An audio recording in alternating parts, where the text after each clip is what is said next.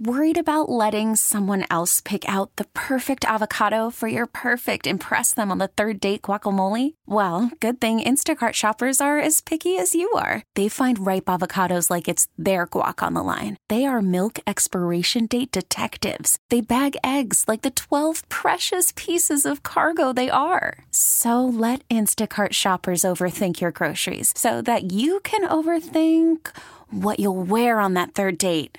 Download the Instacart app to get free delivery on your first three orders while supplies last. Minimum $10 per order, additional term supply. Hey, Rob Bradford here. I have set out on a mission with my good friends at FanDuel to prove what I have known for some time baseball isn't boring. Now I have a daily podcast to prove it with some of the most notable people in the baseball world screaming baseball isn't boring from the mountaintops or at least agreeing to come on our show. Players, managers, GMs, and yes, even the commissioner of baseball, Rob Manfred. It has been a constant wave of baseball's most powerful voices. So join the revolution, subscribe, and soak in Baseball Isn't Boring. Listen on your Audacy app or wherever you get your podcast. You'll be glad you did. Eight minutes past four o'clock here on KDKA. Delighted you've dialed it our way on 100.1 FM or AM 1020. Maybe you're listening on the Audacy app, A U D A C Y. If you don't have it, go get it. It's free. And you might just learn something too. Joining us right now on the Disc Institute of Pittsburgh Newsline is Norm Mitry, the president and the chief executive officer of the Heritage Valley Health System. They bring us this conversation on Tuesday afternoons. Norm, I missed you last week. How are you, my friend?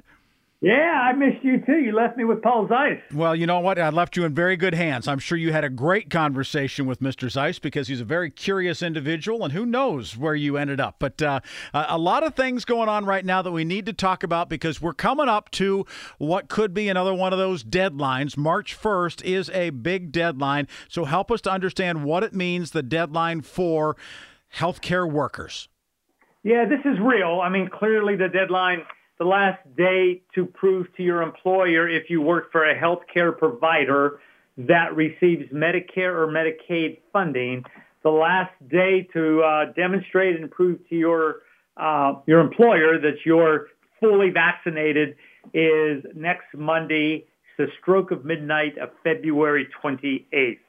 And so for those folks who are not fully vaccinated or they do not have a uh, medical or religious exemption, they cannot come to work on Tuesday, March 1st. And so at Heritage Valley, we, uh, you know, we're still hopeful. We're sitting here with 98.4% of our employees either vaccinated or with a valid exemption. Uh, so we're still working the remaining approximate 30 employees, trying to educate them on the vaccine and the fact that they won't be able to come to work on Tuesday, March 1st. Uh, we're making some headway there. So we have about 30 employees that uh, we're trying to educate. Uh, and clearly, this is the, uh, I'm sure your listeners recall, this is the federal mandate that President Biden rolled out in September. And it got a little hiatus and came back in November, December and got a hiatus. And, you know, we were just, if you remember, if, if your listeners remember, they wanted to implement this over the holidays, right. and we were glad it got pushed out. Right. Um, so, um, you know, I think what the goal of this mandate was to get as many people vaccinated as possible, knowing you're not going to get 100%. Uh, I'm pretty proud of Heritage Valley, where we sit here at 98.4%. Does this include everybody inside a facility? Meaning that if somebody is a valet parking cars, are they included? Are you included? Or is this just people who are clinical and seeing patients? No, if you work within a healthcare facility, whether you are an administrator, a valet car parker, a nurse, a doctor, uh, a medical assistant, if you are not vaccinated, if you're not fully vaccinated, by February 28th at midnight, then you cannot come to work on March 1st. Do some uh, those people have an extension? Meaning, if they have one vaccine and they still need another to be fully vaccinated, does that mean that they go without pay for a week until their second one is dosed? What do they do with those people if they're in between? Well, that's an interesting question. I'm going to tell you we don't have that situation, okay. thank God. Yeah. Because yeah. Because as it wound down, people got the uh, received the J and J one shot. Gotcha. So they didn't have to do the second vaccine. Gotcha. So that's a very interesting question. As you always have very insightful comments. Uh, I'm just glad we don't have to answer that one. You're not having to deal with those sorts of things. Norm Mitry, the president, the chief executive officer of the Heritage Valley Health System, joining us here on KDKA. We had uh, a doctor on from Allegheny Health Network earlier this afternoon who was talking about some research that they have just published that says that when they look at the breakthrough cases of people who have been hospitalized, they had 128 of them that were people who were fully vaccinated and yet still were hospitalized with coronavirus. And they found that 90% of those people either were over the age of 65 or they were severely immunocompromised, treated for cancer, prior organ transplant, stem cell transplant, on medication to suppress the immune system. 90% of those who were fully vaccinated who were in the hospital, 65 or older, or immunocompromised. Does that sound similar to what you have seen at your place at Heritage Valley? I mean, is that something that's an across the board thing, or is that maybe specific to individual health systems, do you think? No, we've seen it also, uh, Rick. So I do think it's pretty much across the board. Uh, the older you were with underlying health conditions, even though you were fully vaccinated and boosted, um, you did have the chance of contracting coronavirus. So then, what do we do with mandates that may be out there for the public and the CDC saying, okay, we're not going to get into these sorts of discussions anymore moving forward? What do you, as a healthcare provider, have to say to that? Well, I think we follow the CDC guidelines on everything they put out there, number one. Number two, I think, uh, you know, coronavirus, coronavirus is a virus, and there's been variants to it. And I often say on your show that, you know, it's similar to flu.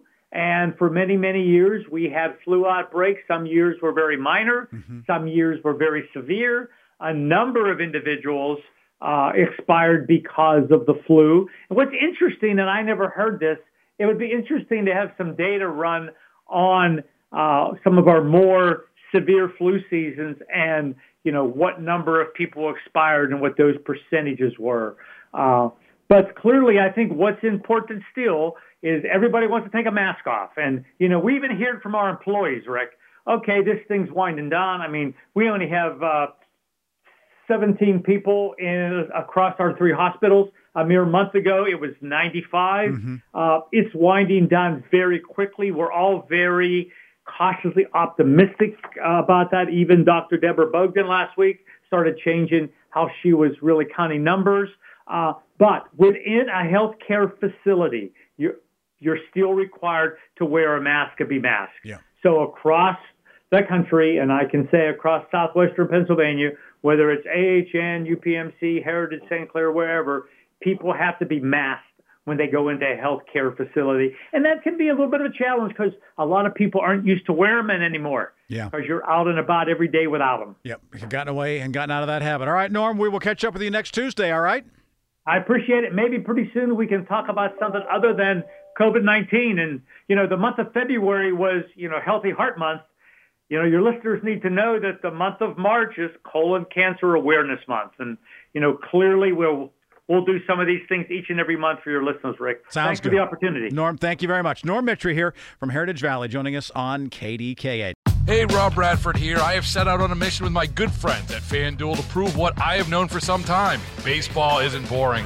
Now I have a daily podcast to prove it with some of the most notable people in the baseball world screaming baseball isn't boring from the mountaintops or at least agreeing to come on our show. Players, managers, GMs, and yes, even the commissioner of baseball, Rob Manfred. It has been a constant wave of baseball's most powerful voices. So join the revolution, subscribe, and soak in Baseball Isn't Boring. Listen on your Audacy app or wherever you get your podcasts. You'll be glad you did.